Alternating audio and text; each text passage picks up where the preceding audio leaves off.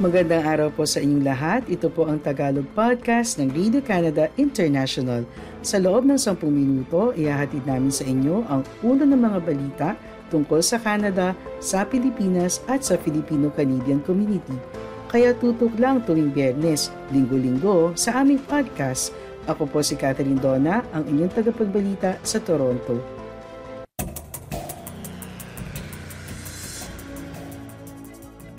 Ang ulo ng mga balita ngayong unang linggo ng Pebrero. Ambassador ng Canada nagpresenta ng credentials sa Pangulo ng Pilipinas. Filipino language classes magsisimula sa isang secondary school sa Vancouver. Ekonomiya ng Canada bumagal noong Nobyembre. Philippine Consul General nakipagkita sa ministro ng Alberta para sa Trade, Immigration and Multiculturalism.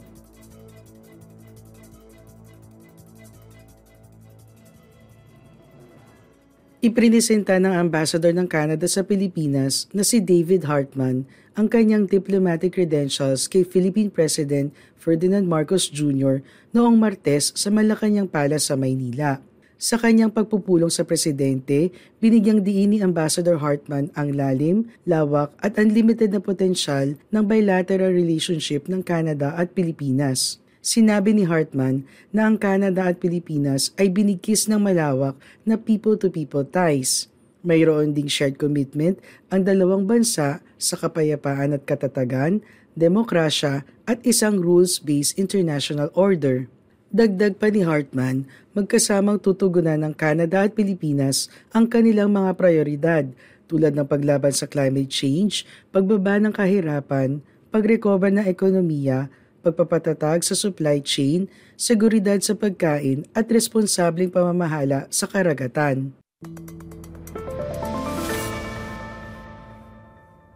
Bago itinilaga bilang ambassador sa Pilipinas, si Ginoong Hartman ay nagsilbi bilang Director General ng South Asia Bureau ng Global Affairs Canada. Nagsilbi rin siya dati bilang Executive Director ng Greater China Division ng Global Affairs Canada, Acting Director General ng Invest in Canada Bureau at Director ng Business Sectors Division ng Trade Commissioner Service na responsable para sa aerospace at defense, automotive at information and communication technologies industries. Sumali siya sa Foreign Service ng Canada noong 1998.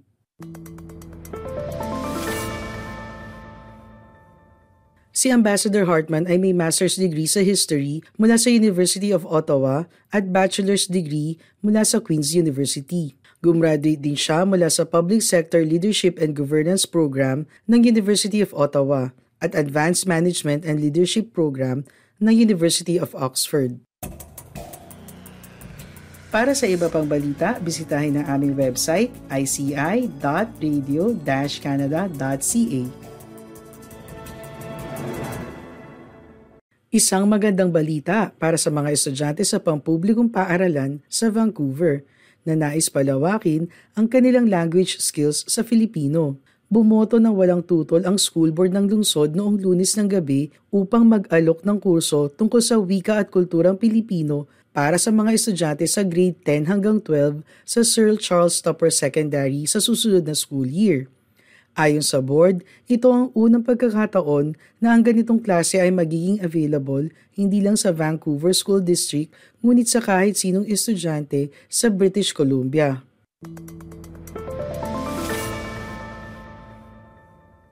Ayon sa bahayag ng Vancouver School Board, ang kurso ay dinisenyo para ipakilala ang mga estudyante sa wikang Filipino sa beginner level, habang ine-explore ang kasaysayan, mga tradisyon at kultura ng mga Pilipino. Si Leonora Angeles, isang propesor sa University of British Columbia at presidente ng National Filipino-Canadian Cultural Center, winelcome ang balita at sinabi na ang Filipino community ay itinutulak ang ganitong aksyon mula pa noong 1990s. Ayon sa National Filipino-Canadian Cultural Center, ang bilang ng mga Pilipino sa Canada ay halos isang milyon na at ang demograpiko ang pangatlong pinakamalaking ethnic community sa bansa. Ang Ingles at Filipino ang mga opisyal na wika ng Pilipinas. Ang Filipino ay batay sa Tagalog, ang lengguwahe ng mga taong Tagalog. Ipinapakita ng Canadian Census data mula 2021 na halos 83,000 na mga residente sa British Columbia ay nagsasalita ng wikang Filipino at humigit kumulang 174,280 na mga Pilipino ang nakatira sa probinsya. Sinabi ni Angeles na nais niyang ma-extend pa ang curriculum para ang mga estudyante sa elementarya ay magkaroon din ng oportunidad na matuto. Ang Tagalog podcast ng Radio Canada International ay available din sa Spotify, TuneIn, Apple Podcasts, Amazon Music at Google Podcasts.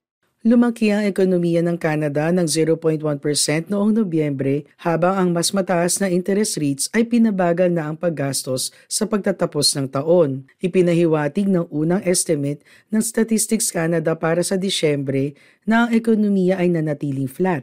Iminungkahi na ang ekonomiya ay lumaki sa annualized rate na 1.6% sa ikaapat na quarter ang ekonomiya ay lumaki sa annualized rate na 2.9% sa ikatlong quarter. Noong Nobyembre, ang paglaki ng real domestic product ay itinulak ng pampublikong sektor, transportasyon at warehousing, at finance and insurance. Samantala, lumiit naman ang construction, retail and accommodation, and food services. Sinabi ng Statistics Canada na ang paglago ng ekonomiya para sa 2022 ay tinatayang nasa 3.8%.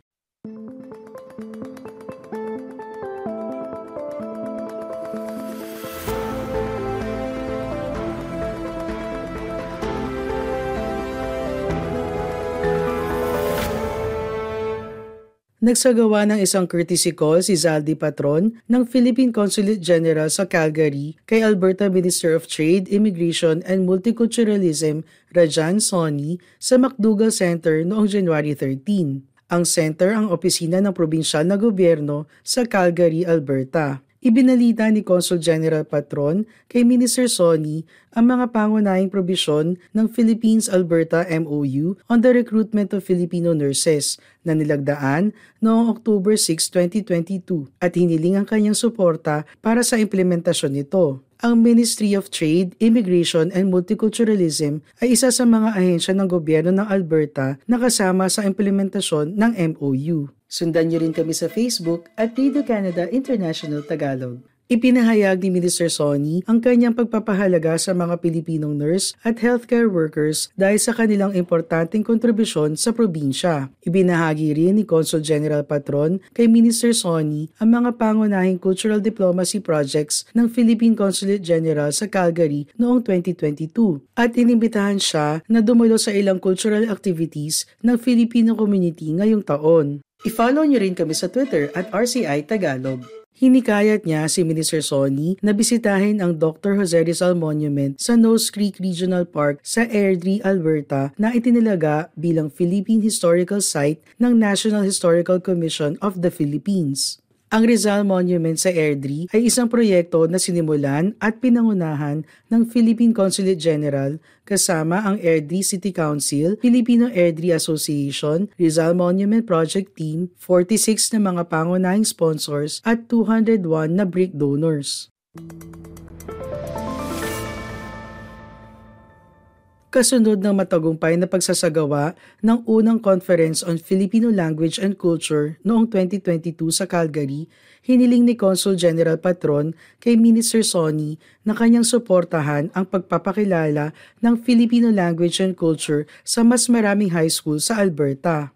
Ang komperensya na dinaluhan ng 30 guro at educators ng wikang Filipino sa Calgary, Edmonton at Saskatoon ay isang joint project ng Philippine Consulate General at National Commission for the Culture and the Arts of the Philippines, University of the Philippines Diliman, Philippine Cultural Center Foundation at Filipino-Canadian Sarane Association of Alberta.